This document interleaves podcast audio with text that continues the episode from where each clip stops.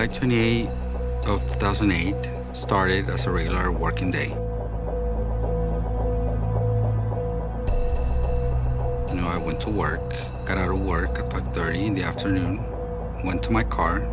At exactly the moment that I was going to turn my engine on, uh, I heard the first scream. At the moment, I said, well, somebody's playing a joke on somebody. Then the second scream came.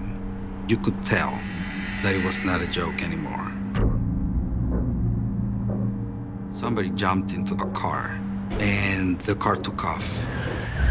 I started chasing the car, started yelling, you know, get the license plate. And at the same time, I'm looking for this person that was screaming. Hi, this is At 1925 Century Park East. You have a male beating a female on the third level of the parking structure. I, looked and I just saw a, a pile, like like a pile of clothes. You know, like like when you're gonna do your laundry and you put all the clothes. And you know, I couldn't I couldn't figure it out. You know, then I said, what what is that? Trying to figure out what's going on. And she turned around and looked at me. Her hair was dripping, you know. I could see her blood just dripping from her hair, and her eyes were the only thing that wasn't covered with blood. Her eyes were wide open. You could see the fear in her eyes. And she looked at me, and it felt like her her stare, you know, where went right through me. Uh, that I'll never forget. Welcome to Outline of a Murder, the true crime podcast that goes into the why. I am your host, Sherry Wilson, and with me is Mom. Now, I don't know if many of you know this, but she has been on so many cruises that they've named a ship after. As they should. I mean, how many cruises do you think you've been on? 30. That's it? Yeah, probably 30. That's it. Seems like hundreds. And I went with you on one. Yes, That was yes, a lot of yes. fun. That was fun. I uh, made the mistake of applying um, essential oil, orange, and grapefruit facial products and came back to the ship looking like I had a skin disease. But other than that, it's great. It was a fun cruise. that was fun. And now we're doing a podcast together. We are. And when we originally talked about doing a podcast, it was going to be on like murders or disappearances on cruise ships, which there's actually quite a bit. There is. but it was really hard to find any good cases that you had lots of good information. So we switched it up and we decided to do a podcast that will hopefully help people by breaking it down. That's why we call it an outline of a murder, breaking down the murder and extracting some good information for people to hopefully be safe and recognize predators. It's a little different from the regular podcast. It also. is. Yeah. Because I like solved cases. A lot of my favorite podcasts do unsolved, and I do appreciate that type of work. They do. But I like the solved ones, and I did not want to do just all unsolved. It they'd bug me, and uh, so I thought it was a good combination to help people and do some cases that we know who did it. And at our mid Yeah, probably mid-year. Yeah, mini series. mid year, series. we do the mini series, and it's going to be in the uh, like 40s and 50s cases. well, and even back into fifteen something. Oh, that's going to be Yeah, wonderful. Countess Elizabeth of Bathory, I- I believe, is uh, the name of it. She's one of the most prolific serial killers in history. Oh, it's going to be fun. Yeah, and I think it's over in the part of the world where uh, Count Dracula and all Really? them hmm came from. Yeah. I haven't. I don't remember that case. I, I don't know all the cases. When I, I'm surprised, just like you guys are. Yeah, our mid-season uh, shows are not the season shows where we're extracting information for people to help. They're more just discussing true crime, Right. Because we like it, you know, and we theme them. So yeah, it, that should drop March of 2022. Okay, good. Okay, Today's case is the murder of Pam- Pamela Fayed. Have you heard of that one? No. Okay, this is exciting because normally you've heard of, of most of them. This is the best example so far of how stupid criminals can be because, you know, we talk about they're not smart, they're just lucky. Well, we've had a few stupid ones. Yes, and the more I study these cases, the more I realize how dumb they are. But they, again, are lucky because people are naive. They don't think that they're going to be murdered. Obviously, you can't live life like that. And some of the, of the murderers are real intelligent, mm-hmm.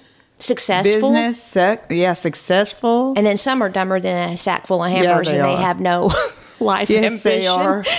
yes. But this one, it- the the level of stupidity. But you know, I wonder if it's actually arrogance. You know, because again, a lot of people they're not going to murder if they think they're going to get caught. They murder because they think they can get away with it. Smart enough to get away with it. Yeah, so they have like this hubris, this pride that thinks they can, and this I think definitely plays in this case. I think it was definitely in the one of uh, Sheila Bellush. Oh, yeah. You know, her was the one we millionaire husband did. was Yes. very arrogant. Now, you know, they did end up killing people, so obviously they had to have some planning skills, etc. But maybe um, the listeners can, you know, drop a line on Instagram or our Facebook page and tell us if they think are killers smart or are they stupid but lucky. Uh, We'd love to hear that.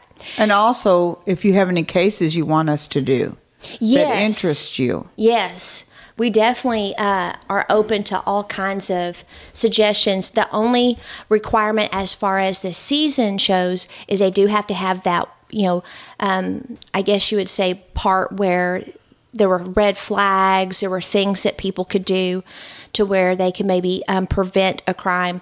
But if you have anything that you want us to do on a mid-season miniseries, then let us know. Yeah, because ours is to help people Yes. about red flags and And we normally have uh, our wine, but it is in the morning. We're doing a batch processing before tacos.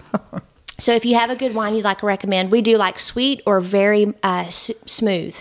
We don't like a lot of recommend the tannins. because we're new at the wine. Yes, we're newbies. Now, my sister, who would normally be with us, she's not. So, if y'all want to recommend some like little known, like best kept secret wines, go ahead and drop us a line on Instagram. Okay, so this case takes place in Century, California.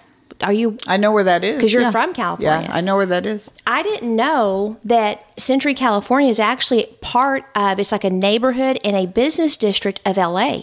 Yes, Century. It is. It's close to, uh, I believe, Hollywood area. Well, it is. It's about 10 miles west of the downtown area of uh, LA, and the crime takes place in a parking garage at Watt Plaza on July 28th, 2008.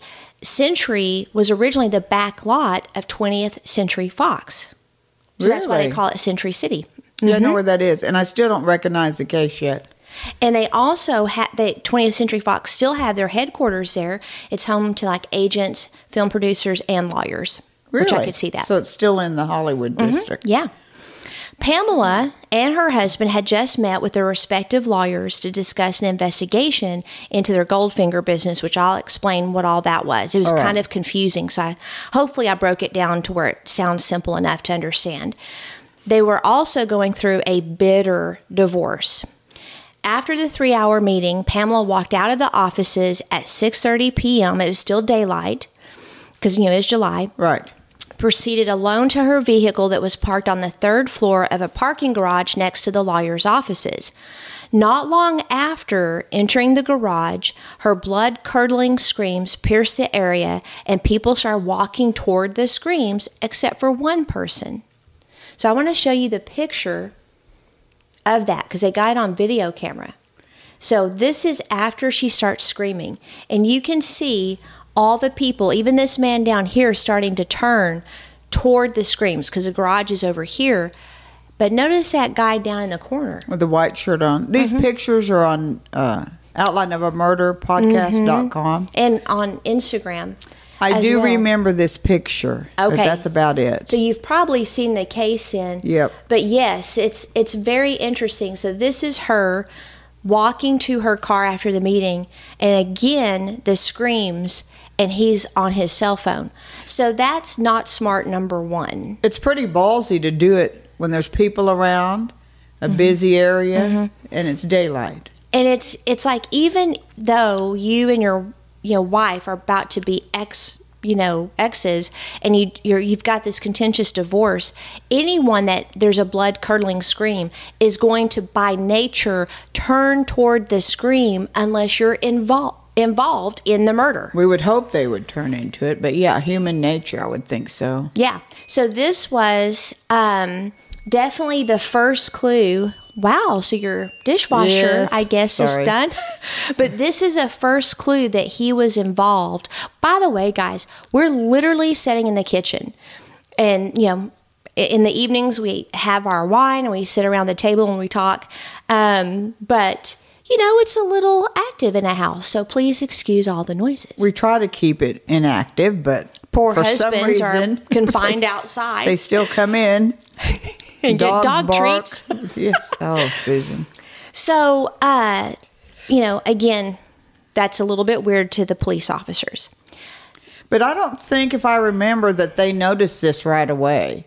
No, because when they time. Mm-hmm. went back and they looked at the, because they're looking for any suspicious Mm-hmm. characters, you know, that might have killed her, because they didn't know if it was just a random, you know, like mugging, Mm-hmm. stranger on stranger killing. But when they start looking through the footage, they're like, wait a minute, why is he not turning toward the screams when everybody else is? And then they realize it was her husband. She was attacked from behind as she went to get her car keys out of her purse. And and by the way, guys, even in the daytime, you a lot of cars now you don't have to have even your keys, which is fine. But uh, get them out first. I always did that, Oh, especially do. at night. I would have my keys in my hand. And the other thing I would do is I would actually have a key between my fingers because if I ever had to defend myself, I was going to have something, there. Yeah. And that can do a lot of damage. Yeah. Now I don't even have to have my keys, so a lot of times I don't have them in my hands. But anyway, so make sure you just have your car keys out. But either way, she probably wouldn't have had time because they came at her from behind.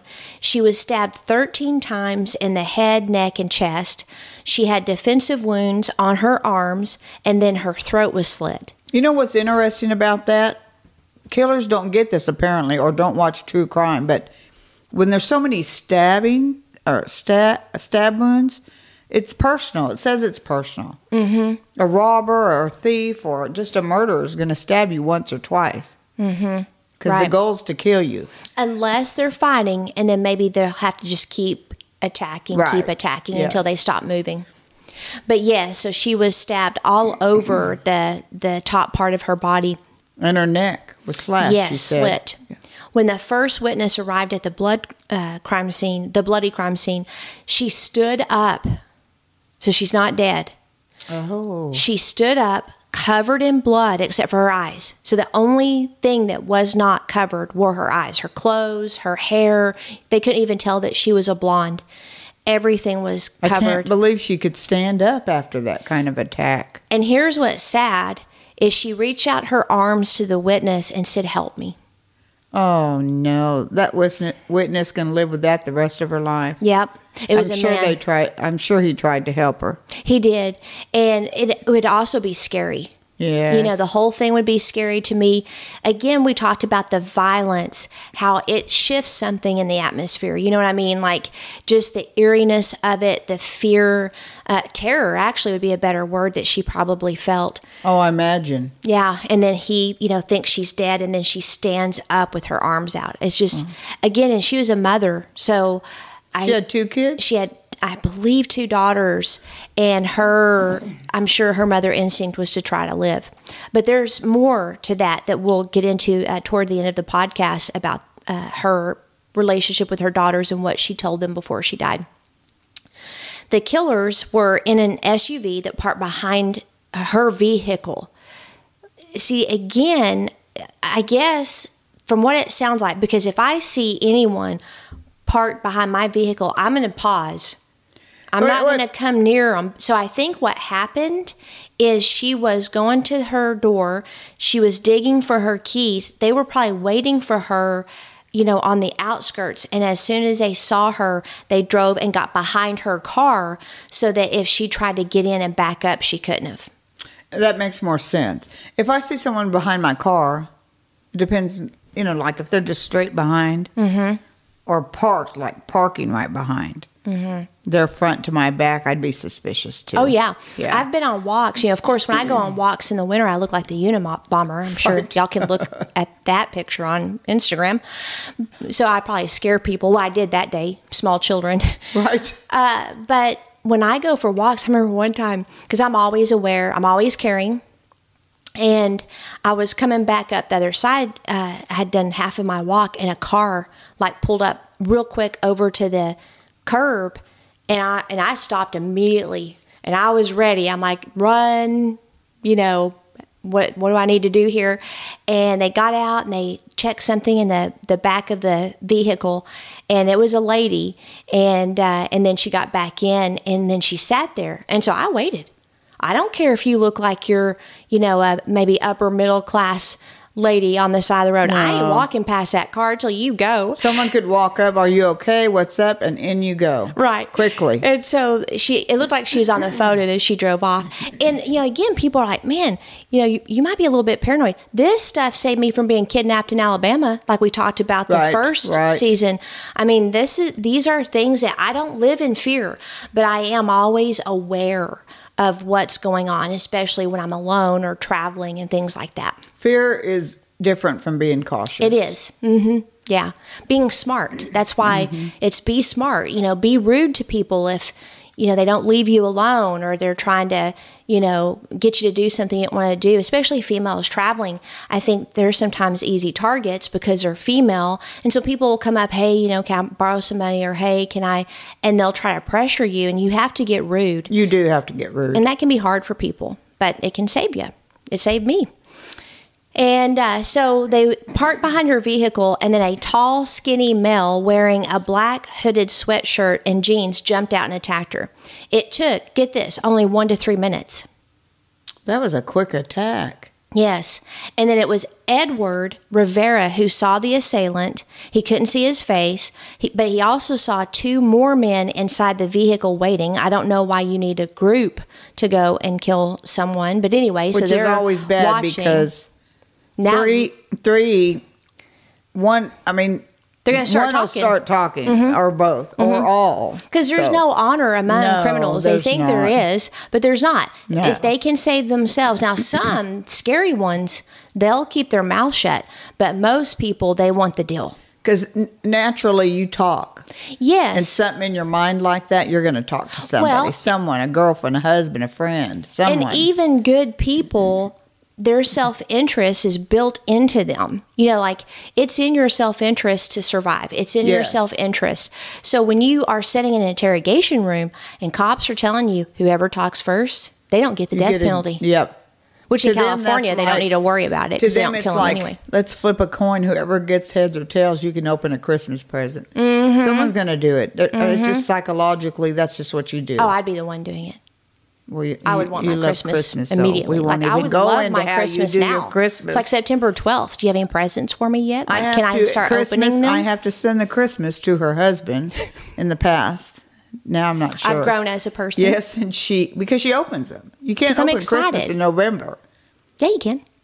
Well, you can. Anyway, Regular people. anyway.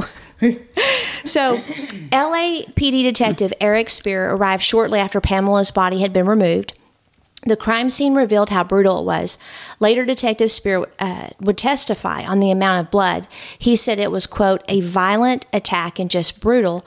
Her white shirt was soaked in blood. You couldn't even tell it was white. Pamela's purse, wallet, money were still at the crime scene. So, again, they knew it wasn't a robbery, which, again, even if you're focused on just killing, take the purse or something to throw it off. I mean, I guess I shouldn't give killer tips, but I mean, that's stupid because they immediately know that robbery wasn't a motive. well, there's a lot of mistakes so far. Yeah, so the one guy, Three like, people in, right? Broad daylight. Three people, Mm-hmm. and you left Her purse. Her purse. Yes. And it didn't take long for them to figure out who killed her. So here's where more stupid actually amplifies. Okay? So we're just going to go down the level of stupid for Did they think maybe there might be cameras? oh, what? You mean Apparently not. there's cameras in today's world? Right. So Detective Spear, he identified a red SUV. Remember, uh, Edward Rivera saw the red SUV as a suspect vehicle. Oh. He got the license plate number from one of the parking lot cameras. And it's red. yeah, Gosh. I think we're up to mistake number six. I didn't even think about it. A red vehicle. Right. I was thinking it was worst. Oh no, no, no. Oh, and then they trace a vehicle to an Avis rent a car company. Oh boy. And is it Camarillo? Is that how you pronounce it? Camarillo, Camarillo, California? Because like in New Mexico, we have you know a lot of Spanish. So like, there's one street that people that don't know call it Lano or Lano Estacado, and it's Yano because the two L's make it a Y. I know.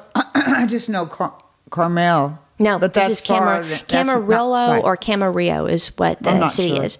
Oh, and then it was rented to Pamela's husband, James Fayed's business, Goldfinger, with his corporate credit card. Oh Lord, we're up at number eight, I think, on stupidity. So you get, first of all, you hear blood curdling screams, and you, as a husband, you just stay on your phone while everybody else is running to them. You um, have your people. Oh, that was her uh, husband in the picture. Then you have your criminals that there's now three. They rent a car with your business card under your business name and it's red. Camera footage also showed the driver of the SUV trying to exit the parking garage, but he couldn't lift the lane barrier. So he put the car in reverse, did a three point turn, as we learn in driver's ed, and went out the entrance in full view of the cameras, which is how detectives got the license plate Wow. numbers. After these geniuses killed Pamela, they then used their cell phones close to the murder scene at almost the same time as a murder, according to cell tower records. Two of the suspects also texted each other shortly before and after the murder, but they deleted those messages. You know, they made sure they're gone. Well, Yes, you can actually pull them. You can't. you can't pull those up. No. Oh my. So, who exactly are these master criminals? We're going to get into that later. I want to get into the why because most of the cases we do, they are going to be intimate partner homicide because that's usually where you can see some red flags. Of course, we did do some, you know, like um, Ted Bundy and, and some of those where, you know, a stranger on stranger and how you can protect yourself. But let me give you um, a glance here of this is James and Pamela Fayed. Okay, that's their wedding photo. She's beautiful. She is, and you can see how he's looking at her. Like it looks like he really loves her It does. in this picture. We've seen some that you look at the pictures and they look like contempt. Yeah, you can The tell. yeah. And that's important. Like, if you're wondering how your husband or your wife feels about you, look at photos, especially candid photos, not the staged ones for like Instagram or stuff, but at family gatherings or, you know, real relaxed settings. If you see the micro expression or the expression of contempt that's captured, that is uh, uh, hidden hostility or hidden jealousy. Which does grow. It does. In time. It gets does. worse. It does. And I don't remember the man's name, but he wrote uh, some books on marriage, and I think it's Seven Secrets to a Highly Successful Marriage or something like that. And he has what's called a love love lab, and he researches that stuff, and he can look at photos and tell you within minutes whether the marriage will uh, last past five years. Well, you can see. And it's the usually- contempt. Yeah. Mm-hmm. contempt, I think it's important. And jealousy. Yes, yeah. They were married in 1999. Pamela was described as having a personality that sucked you in. She made and sold jewelry. She worked really hard as a single mom because she had uh, one daughter before she met James. And she wanted a family, a man who loved her and her daughter. And then she met Jim. They called him Jim, even though his name was James. Right. He was an electrician and he treated her daughter Desiree as his own.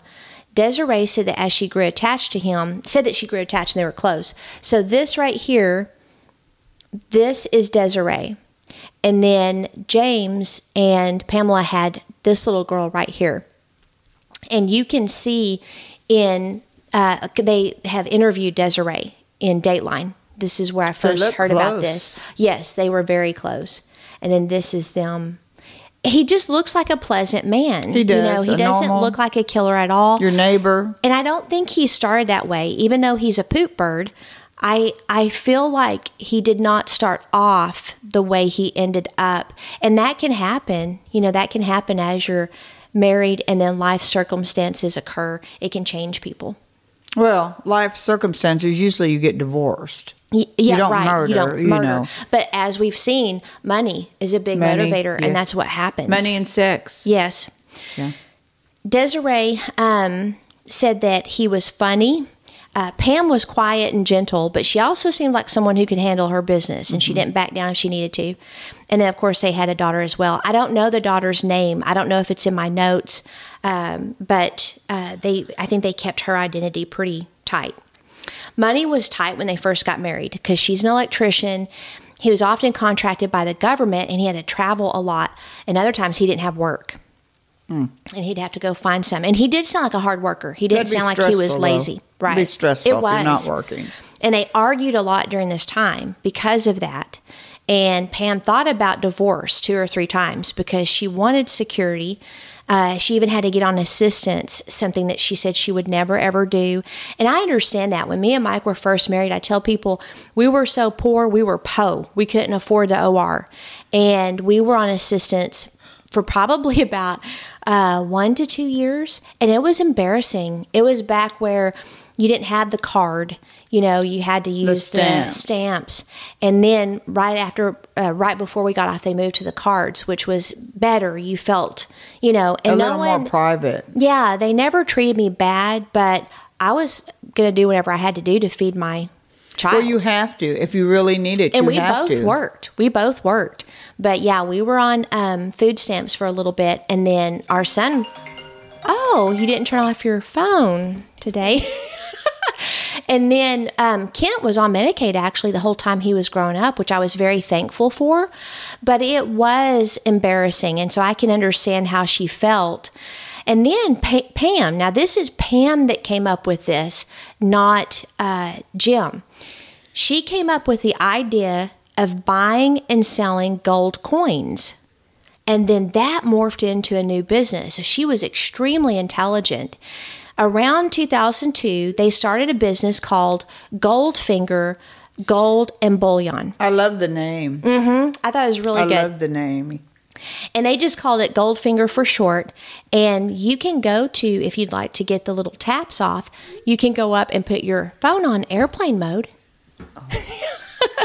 I mean, you just got fiber and stuff, I'm you know. so So, sorry. I don't know how. technology and things like that. Oh, it is on that. Oh, that's interesting. It wasn't on it. Well, I you had it on were trying. Yeah, yeah. you were trying. Okay, so they start this business, and Camarillo, remember, that's where the business, uh, again, was located where they rented the car. They started it there. It was 52 miles from LA. And Goldfinger was a service where James and Pamela bought and stored precious metals for their clients. Well, so that's interesting. I'm sure you'll get to it, but I'm gonna ask anyway. Was it successful? it was very successful. Oh, good. And the reason why, I mean, she, it, I don't know if she knew this, like if it was, you know, luck, it was an idea that hit her at the right time, but it was right when gold prices took off and went through the roof. She may have known because she did. Repair, She's in uh, jewelry. Jewelry she made and designed her own jewelry. So. Right. And uh, basically, they were rich very, very quickly. Yeah, it was like they went from rags to riches very That's good. fast. I like those kind of stories. I do too. I think it's neat. You just want to make sure you have the right spouse. Right. Well, she Obviously. thought she did.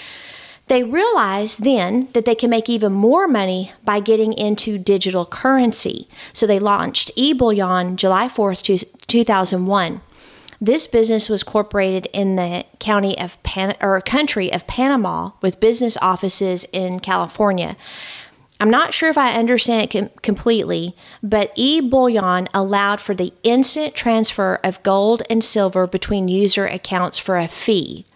So, in other words, it sounds like if I wanted to send you some gold, I could do it electronically, and then they were the ones that possessed the gold and could get it to you. So there was like a fee or something for us to be able to transfer each other gold and silver. Well, Panama is a good place to do it. You know, Panama, taxes. Mexico, yeah. Mm-hmm. Yeah. And from 2001 to 2008, e bullion, and I remember hearing about it during that time, Mm-hmm. grew to over 1 million users and 50,000 ounces of gold bullion. wow. Yeah. They even had a mention in Forbes. They said, quote, a Goldfinger customer could use a protected password to clear a transaction instantly for a 2% fee. To send someone $400 from the US to Germany and convert it into euros, for example, would cost $42 using Western Ur- Union and $16 with PayPal.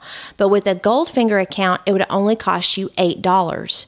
Fayed stressed security and convenience. He offered customers a crypto card, which cost about $100, containing coded information to thwart hackers. He also issued $35 debit cards that let their clients draw down cash on their gold holdings at ATMs and Maestro terminals. Wow. That's So pretty smart. It's very smart. And so they made money off of the fees. You know, so they'd sell the cards and the fees. And over a million Users. users. So they, yeah. wow. And I think I have how much they were worth. Um, but the Fayeds, they bought a home in Camarillo. So they had a, a second home on 200 plus acre ranch in Moorpark, California, too. Okay. So their business, they have another home in Camarillo, and then they have a second home on 200 acres in Moorpark. Do you know where Moorpark is? No, I don't. I don't. They called it Happy Camp Ranch. Oh, And then uh, they hired a, a ranch hand. His name was Joey Moya. And he moved into the second house that was on the ranch. So most of them have that. They have they a do. ranch They house. do for the people that run the ranch. Life was great. Their family's doing well. They have their daughters. Uh, they're making very good money. They have some, you know, amenities. You know, they went from being on assistance to it's the American dream, right? It's But like you- yet, yeah. And then Jim got sick. Oh no. Desiree said that he seemed to think he was invin- invincible. You know, like he could do anything. He was strong. He was healthy. And then he was diagnosed diagnosed with rheumatoid arthritis, Oh no. which is horrible. My great grandmother Wheeler, remember? Did you meet her? Because I never got to meet no, her. No, I didn't meet her. No. um, she had it, and I remember Grandpa telling me when they traveled over from Alabama when he was little to Texas. He remembers, first of all, going through uh, the town I live in uh, when he was like three or four, and he remembers a fiddler. And then um, she, they went over actually in a covered wagon when she had rheumatoid arthritis. I I, cannot now I've had arthritis before in my hand, and that really hurts. It's Yeah. a constant, let alone the more serious. Yeah, rheumatoid, rheumatoid arthritis is an autoimmune disease. It twists your limbs. does. It's awful, and it can also cause other things like I guess uh, not emphysema, eczema, ex- eczema. That's what it is. That's just terrible. There's lots of things it can do. He was Very painful. bedridden for two years. Oh no. Yeah, That's a bad case. yeah. That would make someone angry. A lot of thinking, angry on both parts, especially him. And then if you have anything that's already annoying, Mm-hmm. it's going to be exacerbated. Yes, it is. And I guess he was controlling. And jealous. You know, she's up doing around, doing her thing, doing the business, and he's in a bed for 2 I'm not years. naturally like a jealous person because I'm very confident in who I Yes. am. I could care less. But I. I do remember when I had mono, and I had a friend that she had also had it, and she had gotten over. Yeah, they're used to the clock by now, you know. Um, but she had it, and I remember she was well at that point, and I would watch her leave my house in the summer, and it was all sunny, and she looked all healthy and tan. Right. And I remember like tears, you know, because I was thinking, am I ever going to get well? Because I had it so long because they didn't diagnose it. And so I could see that, you know, you're sick, you're in pain, but it appears that he was controlling before. Then he gets even more controlling when he's sick. And he in what way? Like, where are you going? Checking on her all the time? in the business. Oh, the business. he started tightening his grip on that, even though it was her Oh. idea. He started getting more and more controlling. He also withdrew from the family and he would not get along with anybody. Depression, maybe. Probably. So at this point, they separated. he moved out to the ranch and she stayed in the Camarillo house. Now it gets worse. At some point, James got Goldfinger and E. Bullion involved in an illegal Ponzi scheme. Oh. And I guess oh, businesses no. like his were really susceptible to it. And this is where it got really confusing. So let me try to, because it was confusing to me, and I'm pretty good at technology and all Right, that you stuff. So basically, the online scheme would pose as investments in commodities like oil, and they would funnel the money for clients. So there'd be clients that had to get rid of some money that they didn't want to pay taxes on or were illegal. One client, crazy guy named Abdul Tawala Ibn Ali Al-Shatari, oh, created That's a mouthful. Whew, created a virtual stock exchange called Fetty. Now let me show you a picture of him.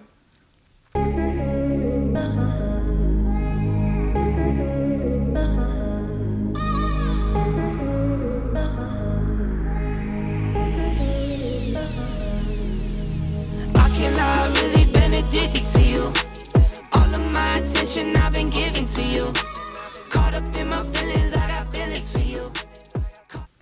Called Fetty. Yes, this is him right here.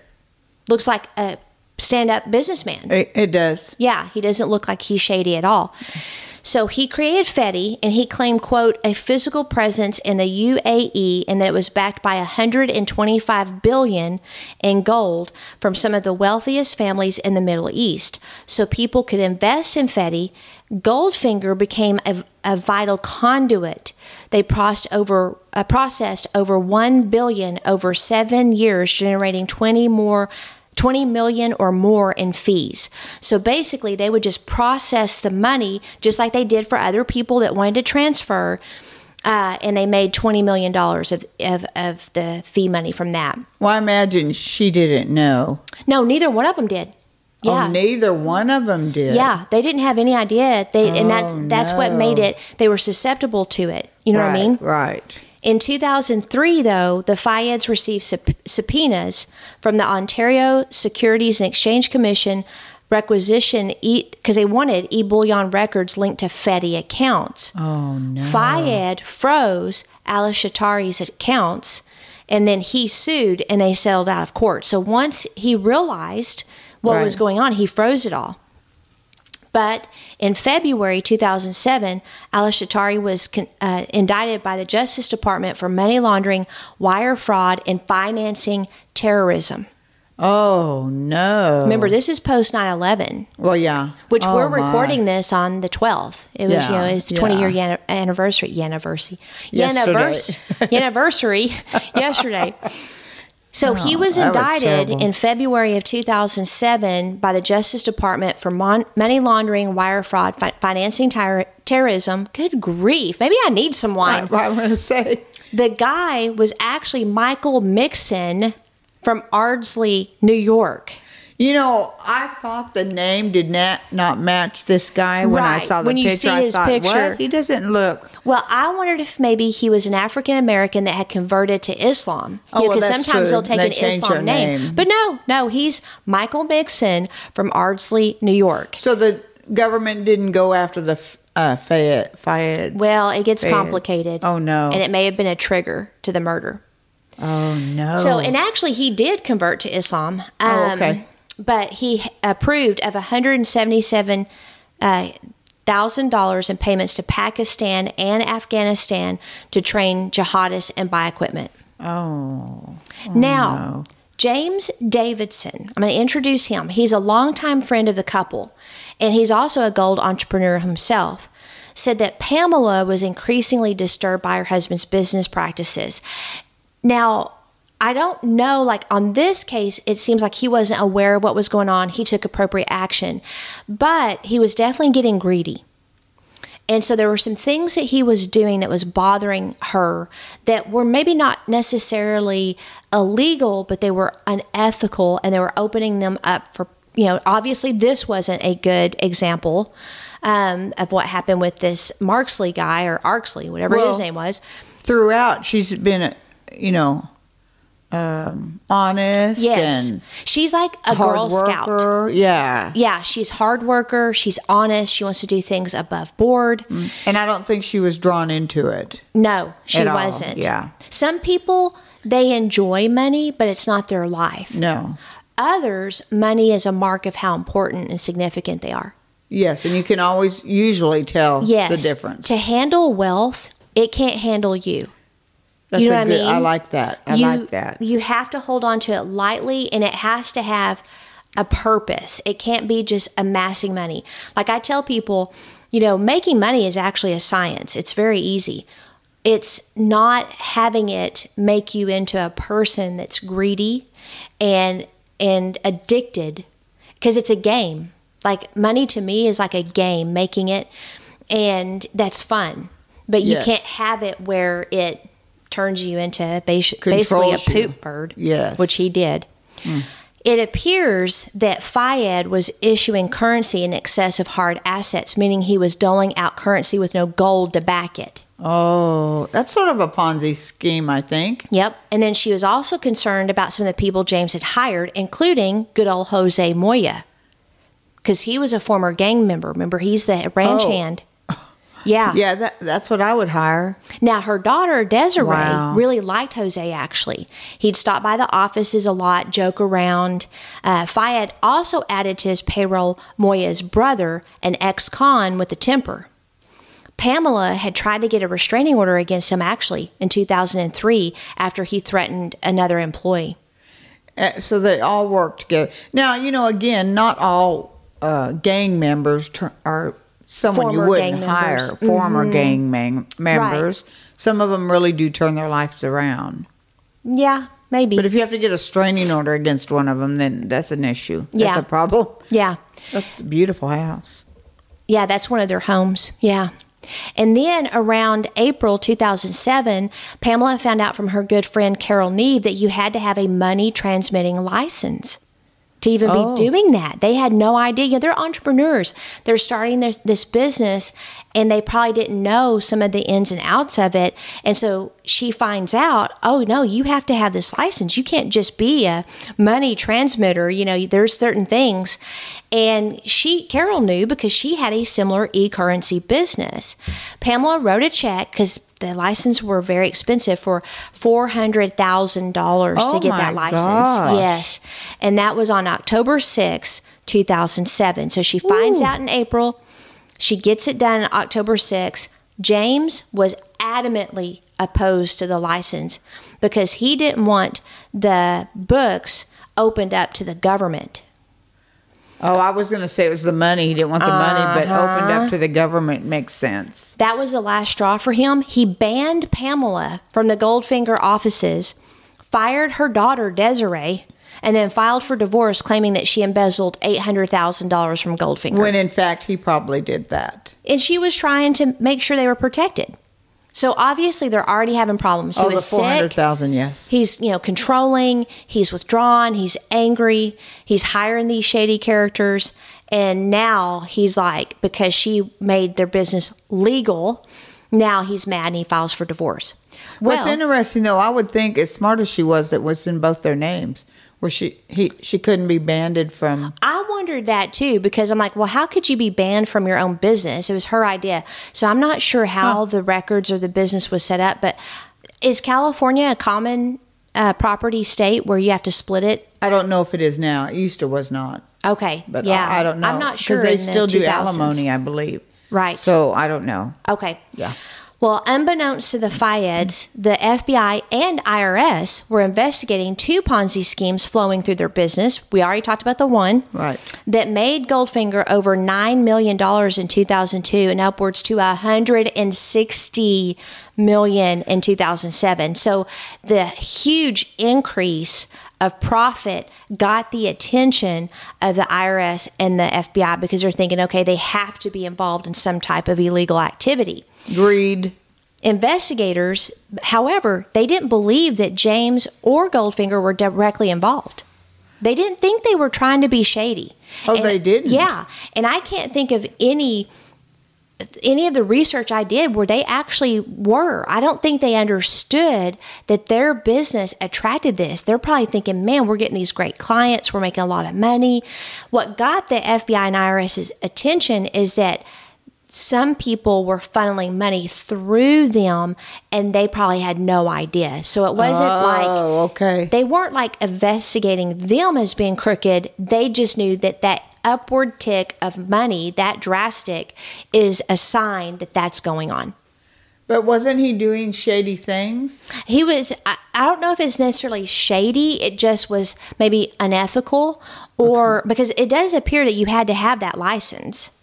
But know. you said they may not have known. The FBI got the indictment against the Fayeds so they could monitor the flow of bi- money to his business and then ferret out and uncover illegal money transmission. So that's what they were doing. At first, neither one of them knew. Right. And they also had been served um, a, a sealed grand jury indictment alleging Fayed had transmitted money without a license. They only Oh, did no. that so they could eventually put pressure on them.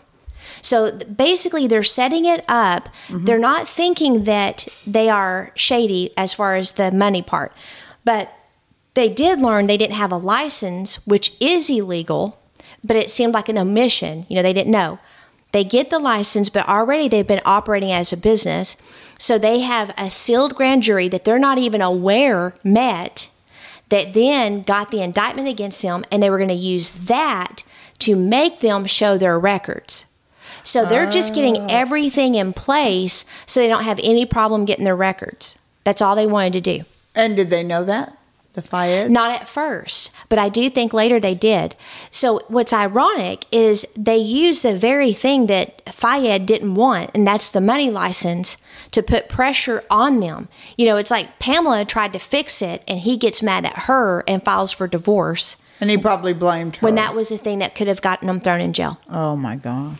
At some point, it appears that Pamela found out about the investigation, and court documents reveal that Pamela's first criminal defense attorney had contacted an assistant U.S. attorney, Avis, and told him that Pamela wants to come in.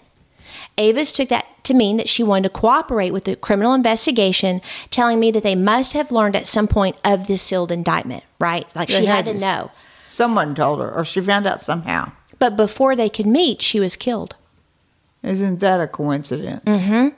But what's weird is I couldn't find any evidence that James knew about the indictment or that Pamela was willing to cooperate. So I'm not sure if that was his motive. I think it was the money. So you think it was a coincidence? But then there's later jailhouse comments he made that she couldn't keep her mouth shut. So I don't know. it was hard. He could have found that out afterward. He could have just said in jail. She could, should have kept her That's why I killed her. Yeah. The government had never gotten around to putting pressure on the defendant so they could go after the big fish because at this point she's been murdered. On mm. top of this, Pamela went to court demanding sensitive documents from Goldfinger and E. Bullion. She argued that both companies should be joined to the divorce. In other words, she wanted her part of the pie and she deserved it. It was her idea. She It was helped her build it. idea. She built it. Yeah. So that tells me that maybe it was just in his name. Well, I'm thinking because you know she just made and designed jewelry. Maybe she didn't at the time Set up everything. credit and didn't have you know you know what I mean. Maybe, yeah. I don't know. Pam also told a friend that she was being followed, and it had been happening for a while. She later realized it was Jose. See, that's a lesson too for viewers to learn. If you think you're followed, take note. Write a license plate. Anything. And she did. She she, She just yeah. She found out it Oh. was Jose. She knew it was him. Two weeks before the uh, murder, one of her friends, Tina, saw her and was shocked at her appearance. She had lost 15 pounds. She was in her PJs at a time of day where normally she's dressed. Her hair was a mess, which was very uncommon for her. And I can just imagine that she probably looked looked haunted and hunted. Wow. Did she do anything when she found out Jose was following her? I couldn't find that she did, but she did tell Tina he's going to do it. He's going to have me murdered. She knew it. She told her friend. Mm-hmm. Kind of like Frank Spencer. He knew his ex wife was going to have her dad kill her kill him, and he did. He knew But you exactly how he know, died. What's interesting, if you really think that, you tell a friend, you have to maybe go to the police. Yeah, but what are they going to do? They can't solve pre-crimes. Yeah, I always hate like even in abuse or crimes, you tell them, well, something has to happen before we can. Mm-hmm. So you have to die. Mm-hmm. Not everybody, but some Yep. before they'll even do anything about it. Yeah. And I, and I can see both sides. I can too. But to me, it's like, you know, I- I wonder if there's something they could do like this, for example. They go to the husband and they say, okay, we know you're having your wife followed by Jose, your ranch hand. We know he has a brother that was in a gang and he has a hot temper. We know that you guys are having some legal issues and going through a bitter divorce. If your wife is killed, if one hair on her head, right, we're going to be here first. I see. I agree with that. The only thing is, and only a cop could answer, is if they do that, will that actually, could that be used where later they say, well, they had their eyes on me from the beginning? You know what I mean? Well, I do, but, But, it is like that. It's like, could they do that or would it mess up things later? But to me, it's like, okay, is it worth being a deterrent? Like, we know, we know that you hate your wife and we're just telling you. You know, so like if someone goes to them and says, I'm being followed, I know he's going to have me murdered, blah, blah, it's a tangible, she can present some evidence to show it that they could have that conversation with other spouse. And would it be enough to deter them because they always think they can get away with it. yeah, and and everyone reaches for the oh, get a restraining order. Those aren't worth the paper they're written on. Those aren't. There's if, if a police officer telling you to stop following someone, stop stalking someone, they don't stop. Right. And a piece of paper's not going to make them stop. But if someone like uh, James Fayed knew he could risk losing everything That and go to jail, I wonder if that could be a deterrent. But there's probably reasons they can't. But it does appear that he had been planning this for a very long time. Really? When that, and that's why he started hiring these people. Wonder if oh, so he wasn't sick when he was hiring them.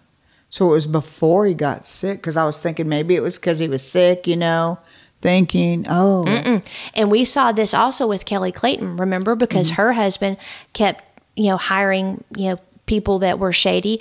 But so that that could be something, you know, to look at. Like if your marriage is on the rocks, there's lots of money involved, and all of a sudden one of the spouses has some shady people around them where they didn't before, you might want to start looking.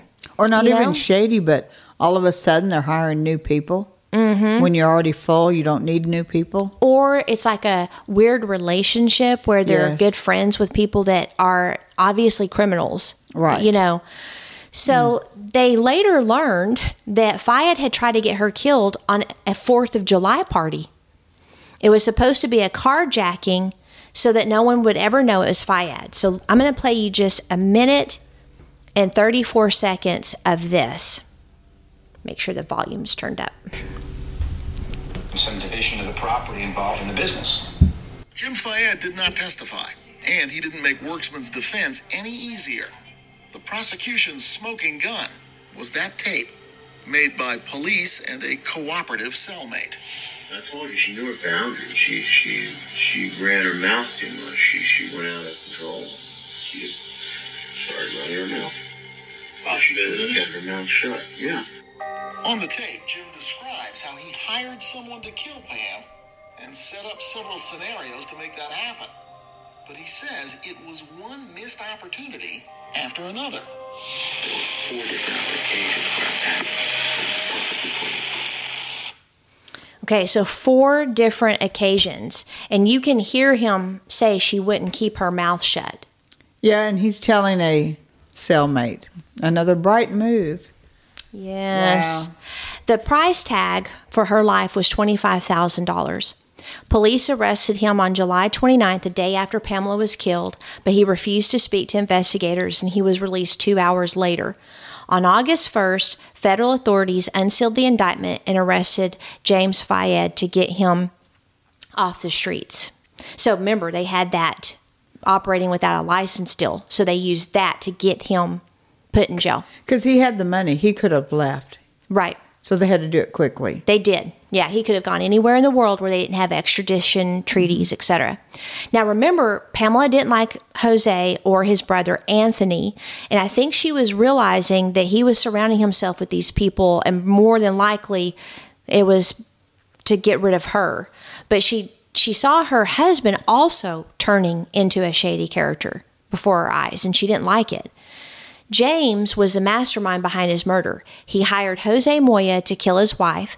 Jose recruited Gabriel J. Marquez to help him, and then he recruit, recruited his nephew, Stephen Vicente Simmons, as well. Police believe Simmons is the one who actually did the killing. I don't understand why you have to have all these people help you kill somebody, but whatever. Because one doesn't want to do it, so they get someone else, and then they, you know. Yeah, it's weird. So on September 9th, 2008, a detective Abdul received word that Sean Smith, a cellmate who we heard on the, the clip of James Fayed in federal prison, wanted to speak to the police. So remember, he's not arrested for Pamela's murder. James Fayed is in jail for the operating without a license, and while he's in jail, he couldn't shut up, and he starts talking to his cellmate Sean. Sean's like, hey, I want to talk to the cops because something's up here. They wired Smith up, returned him to his cell, and that's when they heard the gold mine of information. You notice that? Gold Right. mine? Gold mine. Yep. Yeah. Goldfinger. Gold, mine. Goldfinger. Yes, Yeah. I thought that was very witty of myself. so it appears that Smith came off as someone who could take care of loose ends for Fayed. Because Fayed told him that he hired Moya to murder his wife Pamela, and he wanted to hire Smith's fictional uh, hitman named Tony to kill Moya, since he would turn state's evidence as a witness. On September 15th, both Fayed and Moya were charged with first degree murder with special circumstances of murder for financial gain. At that point, the federal government dropped their charges. So now they've got Fayed for murder. So they dropped the charges. Two years later, Marquez and Simmons were charged as well. All three defendants were convicted and sentenced to life in prison. Well, what's funny is Anthony, who is a gangbanger, was never involved. He wasn't involved. Yeah, he never did anything. I guess he just worked. He just worked at the ranch. You know what's interesting about this case is she had red flags and she did see them. She did see it. But and she, she was w- telling people, Yeah, she told people.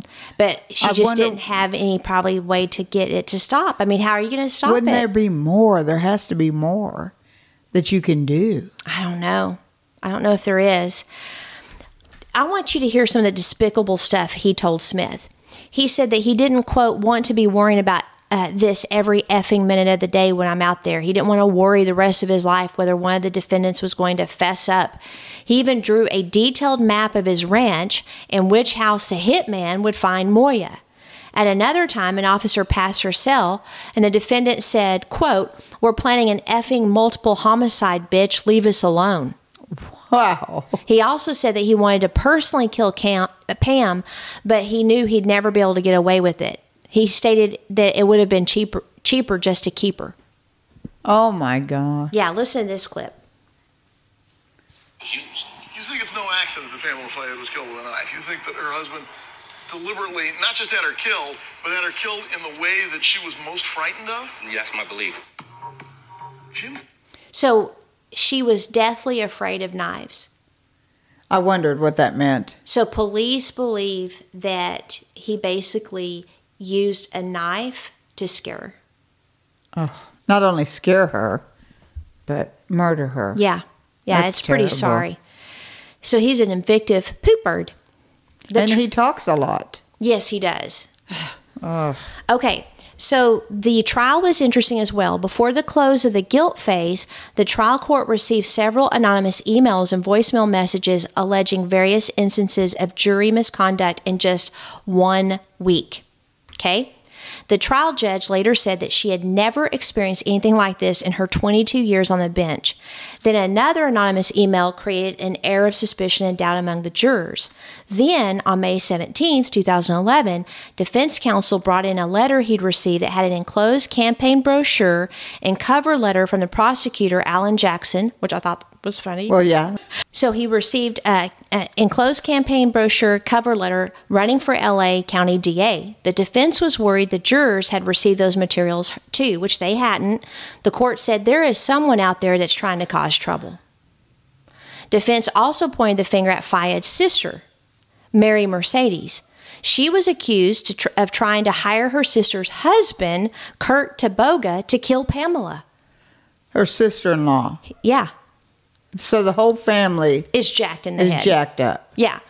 She evoked her Fifth Amendment right to incriminate herself because she wouldn't talk. The trial court permitted defense to question Mrs. Taboga about her conversation with Mercedes. She testified that Mercedes had called her several months before the murder and asked her husband, Kurt, a police officer in Wyoming, to kill Pamela because money was running out due to the divorce. Why would she, unless that police officer was shady, why would she ask a police officer? I do Maybe it know. was a friend or shady. I don't know. What else could it be? Again, they're not that bright, it appears. the whole family. Yes, and of course, Mrs. Taboga was like shocked. she told uh, Mercedes, "You've lost your mind." Unfortunately, Taboga didn't tell Pamela she was in grave danger because Or she the belie- police. because she believed Mercedes was quote wasn't going to do anything and had just lost her mind temporarily. Okay, so here's a note to our listeners. If anyone calls you to ask you or your husband or any family member or friend to murder somebody, you need to let the potential victim know and you need to go to the police. Don't dismiss this stuff. I think one of the things that we've noticed the most now in season two, people dismiss things. They do. Because I don't think in their mind they think that it would actually happen. Right. But if someone says they want to murder someone or ask you to do that, you can say, oh, well, they lost their mind. But if they've lost their mind, it means that probably they're telling the truth. Well, and what's frustrating is did Mrs. Tobaga or Toboga or whatever her name is tell her husband? If she did, then he needed to contact the LA County probably Sheriff's Department. Because he was a police officer Yes. and is. I don't know. So I don't know if she told him or if she just dismissed it as some weird fluke. But don't dismiss things. Well, it's better to be paranoid and report than not. Yes, and weird flukes are, you know, like I I don't know. It's not saying, "Hey, can you hire somebody?" Right. I mean, if you're hiring someone and you're serious about it, I would never think, "Oh, that's a weird fluke," or or they're out of their mind temporarily. Because I would think someone that asked that would keep going, find I somebody. can se- tell you personally, I've never thought of hiring someone to kill anybody, nor calling someone to kill someone. I've never hated anybody enough to do that, and I, and I wouldn't. Yeah, it's just weird. Normal people don't do No, that. no. No. During closing arguments at the end of the guilt phase, the prosecutor asked, What do you think she might have been thinking? Those two or three or even four minutes when she had time to think, time to feel, time to realize what was happening. She would never again touch the hand of her daughter, never kiss the cheek of her other daughter, never see their smiling faces, and she had time. How long do you think a minute is? She had three or four. While all this was going through her mind, how long do you think that minute lasted? An eternity? Think about what she was going through. And I'm going to ask you to do that for just uh, for 1 minute starting now. And so I want to do that. Okay. I want to play a timer for 1 minute just so people can understand how long that would be when you know you're dying.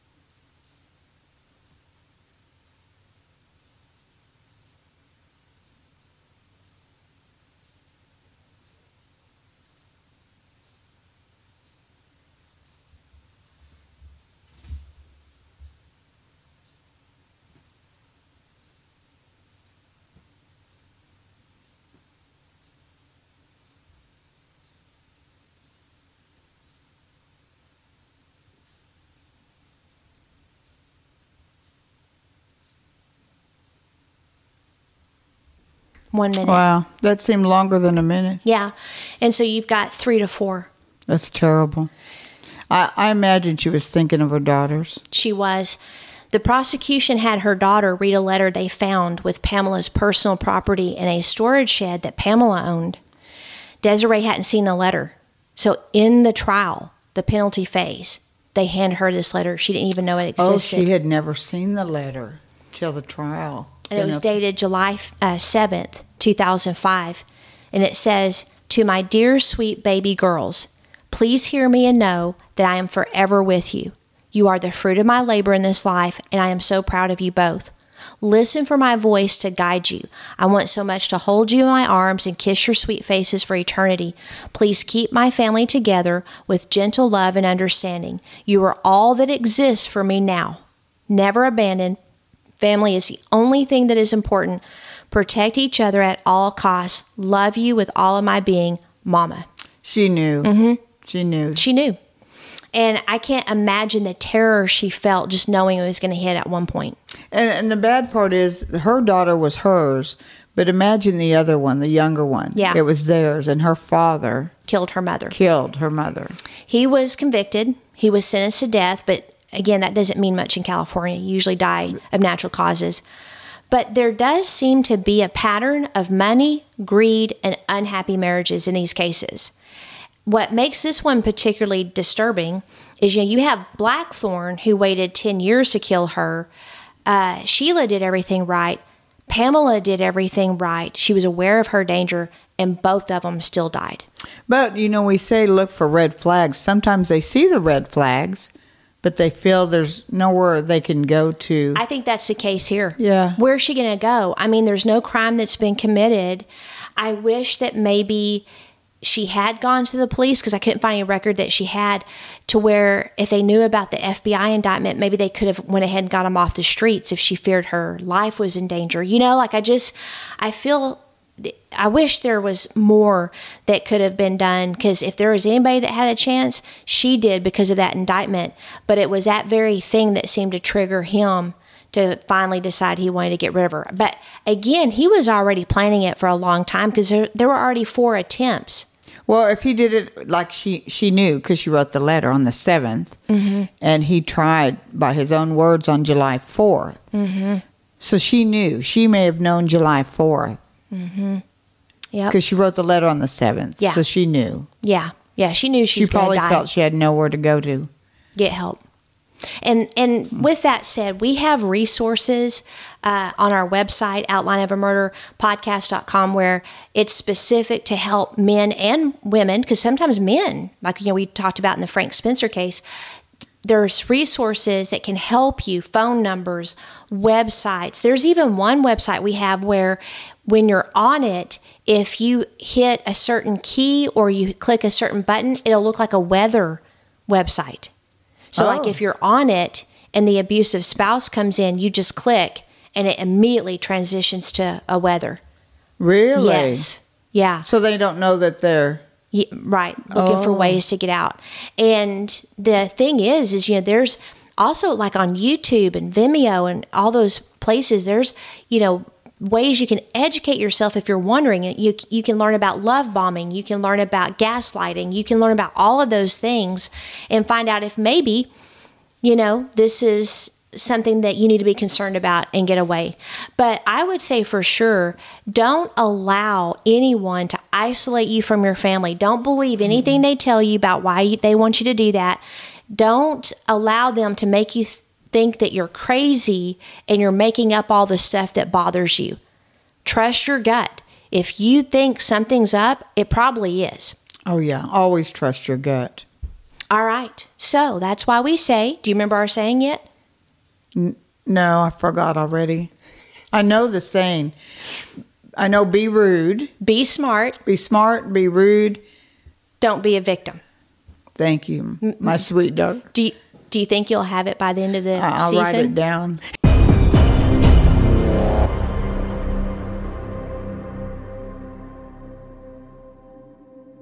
Outline of a Murder is a Mr. Joseph production. What do you think, Joseph?